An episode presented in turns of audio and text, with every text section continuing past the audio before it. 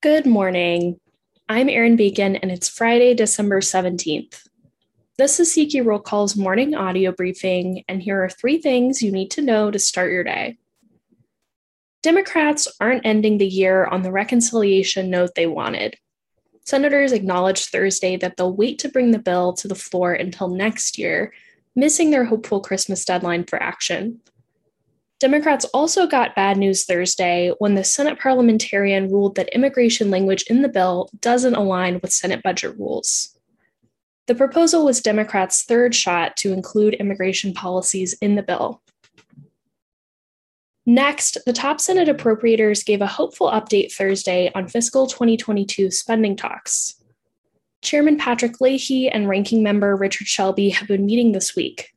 Both sound optimistic about their chances to pass appropriations bills before stopgap funding runs out on February 18th. Discussions had been held up over defense funding levels and policy riders.